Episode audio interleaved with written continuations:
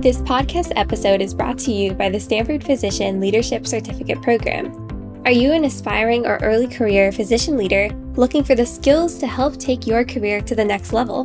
Look no further. At Stanford Medicine, we recognize the need to foster physician leaders in healthcare. That is why we developed the Physician Leadership Certificate Program. Our six month cohort based program includes live virtual sessions, self paced learning modules, professional coaching, a capstone project, and so much more, providing C suite education for the non C suite physician leader. This selective program provides evidence based frameworks for personal growth, vital management, and leadership skills, and helps you cultivate meaningful connections within your own teams. We encourage all early career and aspiring physician leaders to apply. Application deadline is October 18, 2021. To find out more information about this leadership program and to apply, visit physicianleadership.stanford.edu.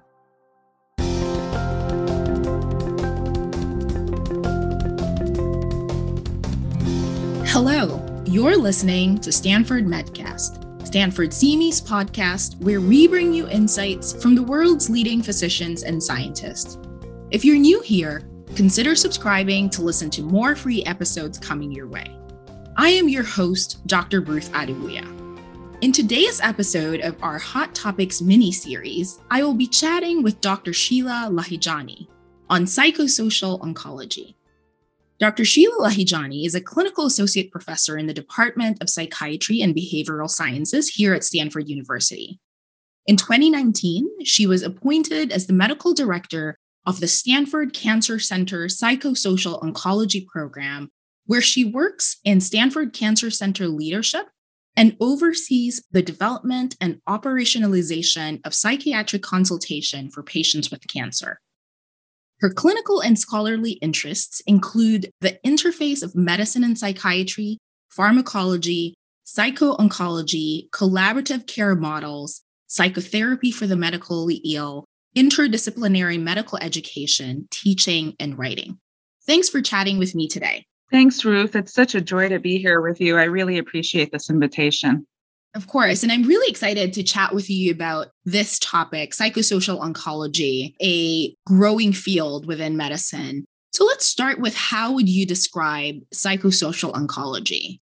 Psychosocial oncology is also known as psycho-oncology, psychiatric oncology. There are a number of different names by which the subspecialty goes. But simply stated, it's a medical subspecialty wherein patients with cancer who have emotional distress and or psychiatric symptoms are cared for. This area of medicine developed over the last 3 decades with evidence-based interventions, textbooks, journals, dedicated professional organizations. We work very collaboratively with oncology providers to contribute to and provide comprehensive cancer care. You'd mentioned that this specialty is focused around the psychological impacts of cancer. Can you elaborate on what those are? Definitely. So, any patient who's diagnosed with cancer can develop an array of psychological reactions and emotional responses. By psychological reactions, I'm speaking primarily to a lot of the different thoughts that people develop, different kinds of thinking patterns. Sometimes there are distortions in their thinking, as well as the emotional responses. So, largely, people experience symptoms of anxiety, like fear, which is based on either a real or a perceived threat, worrying, nervousness, in addition to feelings of sadness, guilt, not wanting to burden others. And then from the outset, many people have death anxiety because cancer continues to carry a stigma. Mortality related concerns are prominent. Existential angst is very common as a theme. We do a lot of high level medical care that a lot of people don't have knowledge or understanding of. We see patients who have significant neuropsychiatric symptoms from their cancer therapies, among which is immunotherapy, consequences related to stem cell transplants, graft versus host disease, more recently, cancer cell therapy, such as CAR T cell therapy, and we take care of patients who develop significant drug to drug interactions. There's such a prevalence of serotonin toxicity. People are at risk for things like tremors, akathisias. And to add to that, many of our patients have a significant cognitive burden from the stress of their cancer illness, sleep disturbances. Sleep disorders are prevalent. I've diagnosed so many patients with sleep apnea. We see so many patients with substance use disorders that otherwise weren't known. Very recently, I took care of a patient over the summer, and none of his other providers knew that he had a significant alcohol use disorder. There's plenty of medication side effects. And so not infrequently, we're doing neuropsychiatric evaluations and having to determine does this patient need more extensive testing? And that comes up quite a bit in our consultations with patients. We maybe refer to a patient who's quote unquote depressed, and we diagnose that patient with being delirious or having a mild cognitive impairment. And yet, having said that, each person brings himself or herself to the diagnosis. And so that means everyone with his or her own upbringing, educational background, personality, attachment styles, psychosocial components of his or her life, all of that can affect how someone responds to a cancer diagnosis and experiences a cancer illness. You had also mentioned earlier that the evidence based background has been foundational for this field. Can you share some of the current literature regarding epidemiology and treatment approaches for psychiatry and cancer patients? over the years, what we've learned from many studies is that anywhere from 30 to 50% of patients with cancer experience some form of distress that can take on the form of anxiety, depression, post traumatic stress symptoms, even cognitive changes. We know delirium is very prevalent in our patients, especially those who are hospitalized or experience advanced disease. We also know that patients with cancer are at an increased risk for suicidal ideation. In fact, there have been some studies in the last few years that have shown various increased prevalence of anywhere from three to five times the general population. So, therefore, screening patients as well as making sure they receive the appropriate specialized care is critical. We also know that caregivers suffer from tremendous emotional and psychological distress and the challenge is there are so many different screening tools and measures that can assess and elicit these symptoms. And so there's various epidemiology related to these different populations of patients. And we also know that there are various forms of treatment, largely in the form of psychotherapy, such as cognitive behavioral therapy, acceptance commitment therapy, simply problem solving approaches, there are also newer therapies in the last number of years called meaning center therapy and dignity therapy. These are all very effective and have evidence backing them as well. And we use a lot of medications. And I'd like to usually frame that as treating clusters of symptoms. So we see patients who oftentimes not only present with emotional symptoms, psychiatric symptoms of distress, but may have pain, may have sleep disturbances, may have other things like hot flashes or vasomotor symptoms. So we often try to think creatively about using one medication that potentially can treat a cluster of symptoms. So, having said all of that, there are plenty of options available in terms of what we can offer and how we can intervene. And I also speak to patients about the importance of maintaining routines, behavioral activation, sleep health management, and of course, we know that there's robust evidence for the role of physical activity as well. Clearly, cancer treatment is multidisciplinary. In this collaborative cancer care model, what is unique about the relationships that you build with your patients compared to other medical specialties that are caring for a cancer patient?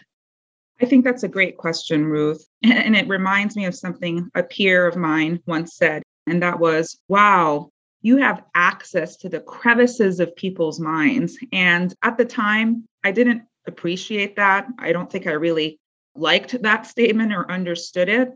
But I realized what was being said to me is that I learn so much about people in my role, in my role of taking care of them, that they may otherwise not tell others or reveal to any of their other providers. And that's a function of the space that we in psychosocial oncology hold with patients, the time we have with them in any given encounter, and that we invite them to express this vulnerability because that's how we can actually provide quality care. We ask those questions with the aim of adding some sort of understanding and value. Yeah.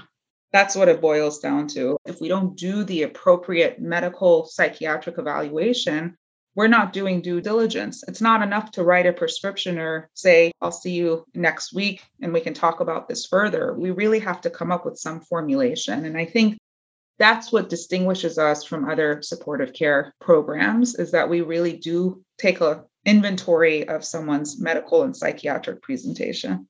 We're expected to not only help with patients suffering, but also how to navigate their care, oftentimes within a medical system, serve as an advocate for them when they're not being heard or understood.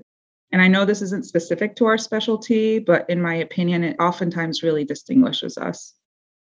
How does psychosocial oncology differ from other medical specialties that also treat the whole patient during severe illness, such as palliative care? Thanks for asking that, Ruth. That comes up quite a bit. And because psychosocial oncology is such a generalized term, I think it's very easy to see other specialists and clinicians as psychosocial oncologists as well. Within my field, we have psychiatrists, we have psychologists, we have clinical social workers, Palliative care is also multidisciplinary. We're both supportive care specialty programs within cancer. Generally speaking, though, palliative medicine specialists are not trained or certified mental health clinicians. They focus largely on supporting patients and managing their symptoms, as well as goals of care and advanced care planning. Having said that, we work very closely with our colleagues in palliative medicine here at the Stanford Cancer Center and there is often an overlap in the symptoms that we manage and the treatments that we offer, but our roles are still distinct. While there is an overlap, I do think it's important to respect and regard what each of our different training is and scope of practice is and how we complement each other. And this is why, in the last few years, my colleagues in palliative medicine and my program, we have met with some cadence to actually talk about the patients that we're co managing, but also learn from each other about patients we are not managing so that we can work as collaboratively as possible. When does a patient see you versus see a palliative care specialist? A patient can see both of us depending on what the patient's needs are and what the question is that the referring provider is asking. Generally speaking, when questions come up about prognostic clarification, goals of care, advanced care planning, it's best to refer to palliative medicine because they have the training and expertise more specifically to address that. When there is more of a prominence of emotional health related phenomena, symptoms, distress, patients who are clearly presenting with psychiatric symptomatology, ideally it's best for them to be referred to us but having said that, there are occasions where we can't see those patients, and sometimes insurance is a barrier. Or there are occasions where patients are more likely to be referred to, let's say, our service because of the concern about talking about end of life care, goals of care. So we oftentimes see patients that we either co manage or that we refer to each of our own specialties. I think there's space for both of our specialties to provide services within cancer care. And as part of this patient's cancer journey, how do you collaborate with other clinicians that are part of their care team, such as their oncologist or radiologist? It's really different based on the environment you're practicing in. Uh, there are many colleagues who work within a community. They're not co located like we are. Our services are located within our cancer center. So it makes it much easier for us to collaborate directly versus if we're a practice that providers refer out to. And so it's very easy for us to review charts, reach out to providers ahead of time. That also includes our colleagues in social work, whom we work with very closely. And it's our duty to assess and evaluate these patients and come up with some defined recommendations as early as the first visit. We really work within our program not to work in silos. It's really important for us to maintain consistent and clear communication and to make sure that the expectations are set and that our roles are defined too, because there's, of course, so much that we can do as subspecialty providers. I think a lot of the respect that I've garnered from my colleagues has been because they've either seen me with patients, they've read my notes or I've enlightened them in some way to think about something differently. And that's what excites me. That's what challenges me. That's what motivates me. I'm inspired to do this work because I think there's so much opportunity to understand what is going on with that patient, what's physiologically taking place for that person to be suffering in the way that he or she is suffering. I hope that in the coming year, we can pilot a collaborative care model for which there's a significant evidence base that will really help to meet the triple aim of healthcare, which would really improve outcomes, really allow us to take care of more patients, meet the population health needs, and also improve both the provider satisfaction as well as the patient satisfaction. What about the scenario if a patient has a psychiatrist or is already seeing a psychiatrist due to a pre existing mental health condition? Then gets a diagnosis of cancer. How do you collaborate with that initial psychiatrist? Do you collaborate with them? I'm so glad you're bringing this up, Ruth, because I think this is a population of patients that oftentimes many people don't really consider or think about. So, patients who have pre existing mental health conditions can also be diagnosed with cancer. And just as an aside, there's quite a lot of literature and some studies done over the years that demonstrate that many patients with serious mental illness, unfortunately, do not go through some of their preventative health screening and often oftentimes are not, unfortunately, offered standard of care or not enrolled in clinical trials. So, this is a particular area of importance and interest to me.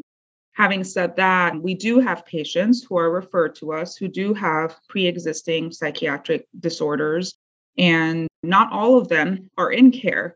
So, for those who are in care, we're very clear to distinguish what our roles are at the cancer center because we cannot necessarily assume the care or continue the care of their providers, but we can provide subspecialty expertise and recommendations for a defined period of time because we want to be helpful. We want to help our peers in oncology, but also in the community if they have specific questions related to certain chemotherapy regimens or other treatments which we have more familiarity with. So it's really case based, but as I said, we're a very small team and we can't necessarily take on the care of patients who are already in care.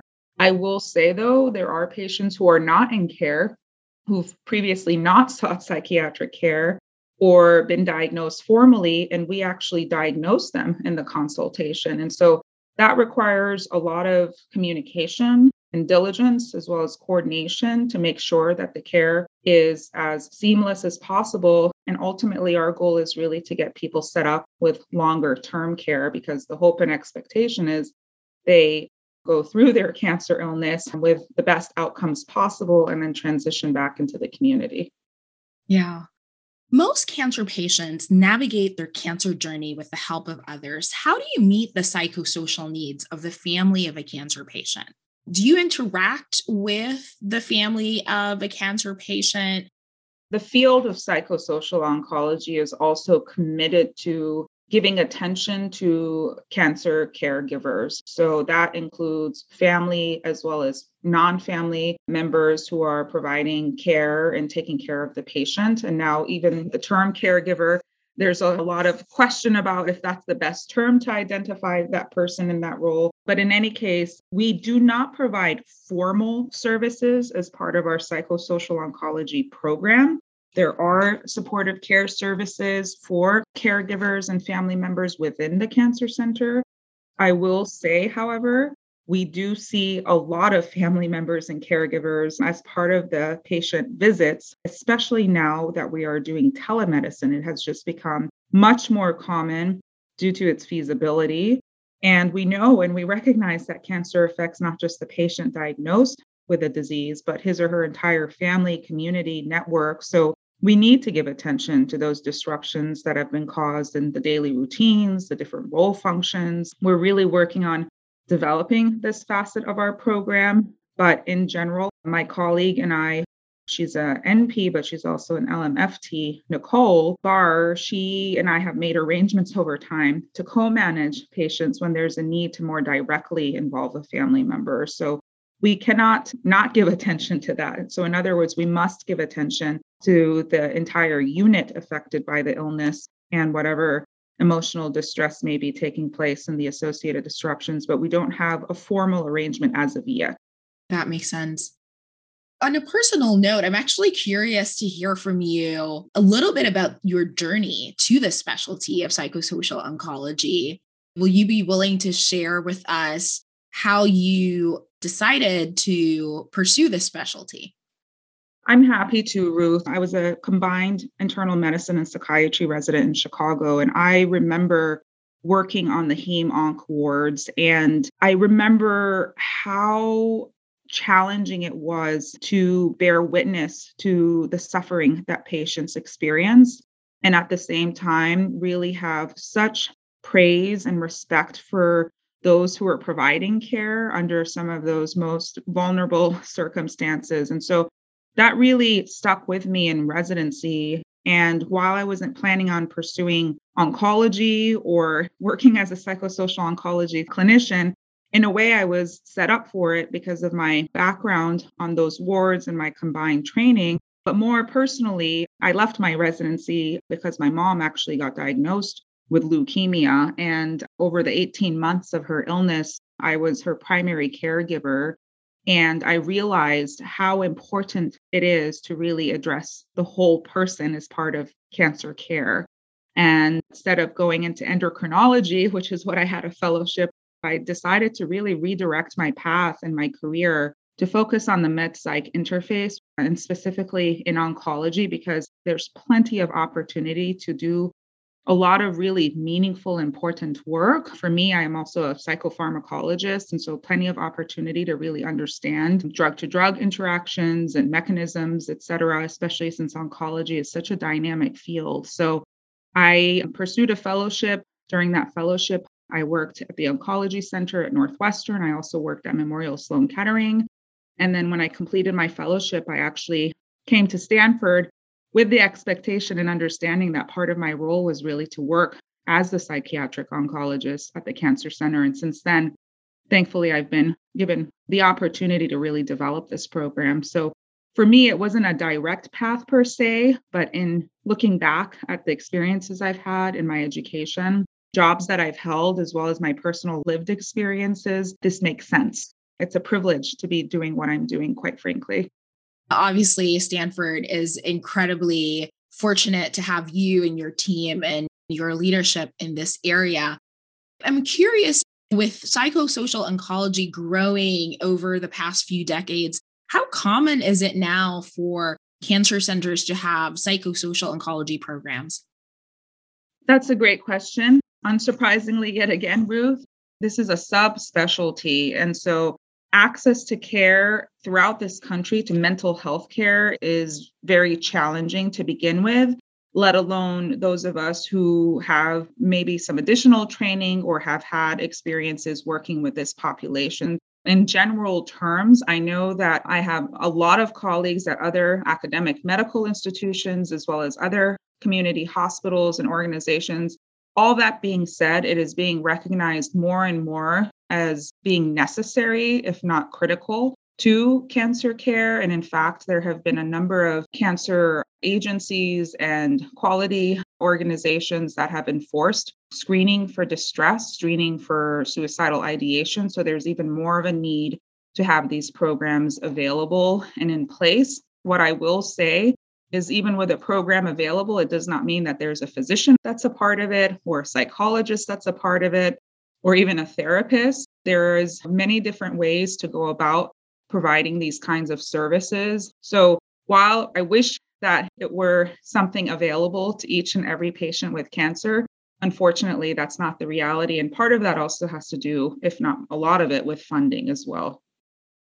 I want to touch on a point that you mentioned in your response equity and access. What are some of the challenges that you're seeing in psychosocial oncology around equity and access? Thankfully, there is a lot of work in this area and a significant emphasis on equitable care.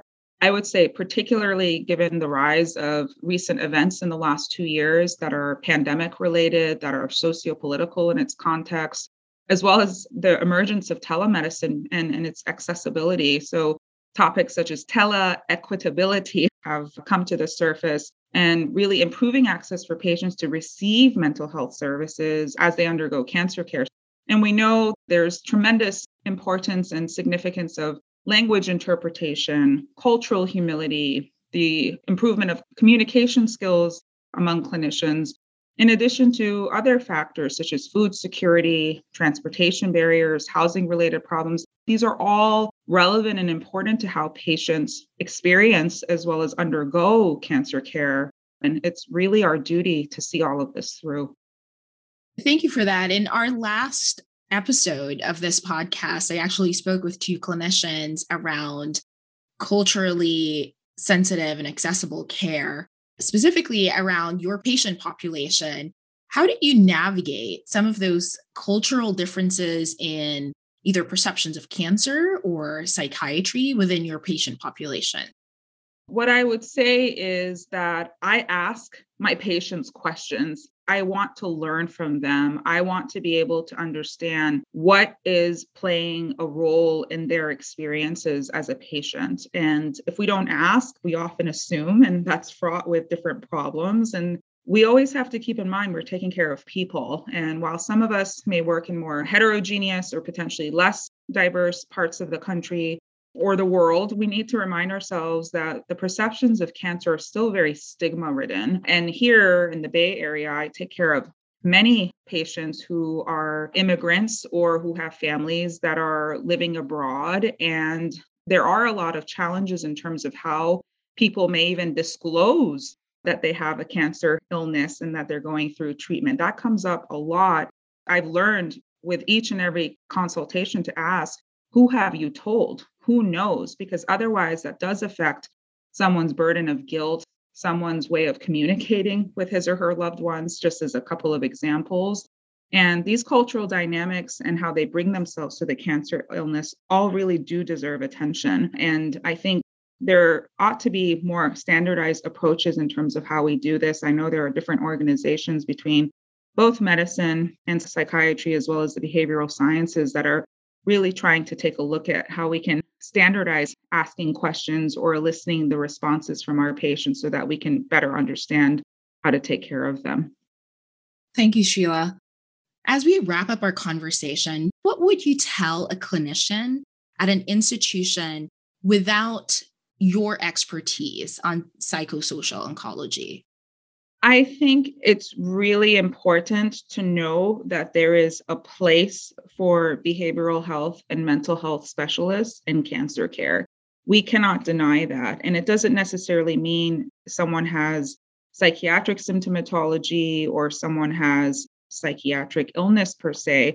It means that patients are suffering from different kinds of distress beyond the physical distress and whatever burdens they have from the cancer diagnosis and treatment. And so it's important to be curious. It's important to ask your patients questions to know what resources you can access locally or on a more national level. There are many organizations that are committed to psychosocial services and resources in this country. I already mentioned the American Psychosocial Oncology Society. There's the Cancer Care, there's cancer.net. There's several resources and conferences. And I really am always so excited to meet colleagues who are working in the community who are either the lone providers or providers part of really small institutions or practices who come to the conferences because we all can learn from one another and we all can work with one another to take care of these patients. And we need to feel empowered because there are times we may feel disempowered because we're taking care of patients at such a difficult time in their lives. And there is a lot of potential for medical and psychiatric complexity. So, in essence, what I'm saying is be curious, know what's available, what you can access, and never hesitate to reach out. Thank you for taking the time to share your insights on this growing field of psychosocial oncology. Thank you so much for this opportunity, Ruth. And I'm just so excited and pleased to be leading this program and to work with such remarkable clinicians and look forward to our future conversations. Thanks for tuning in. This podcast was brought to you by Stanford CME. To claim CME for listening to this episode, click on the Claim CME button below or visit medcast.stanford.edu. Check back for new episodes by subscribing to Stanford Medcast wherever you listen to podcasts.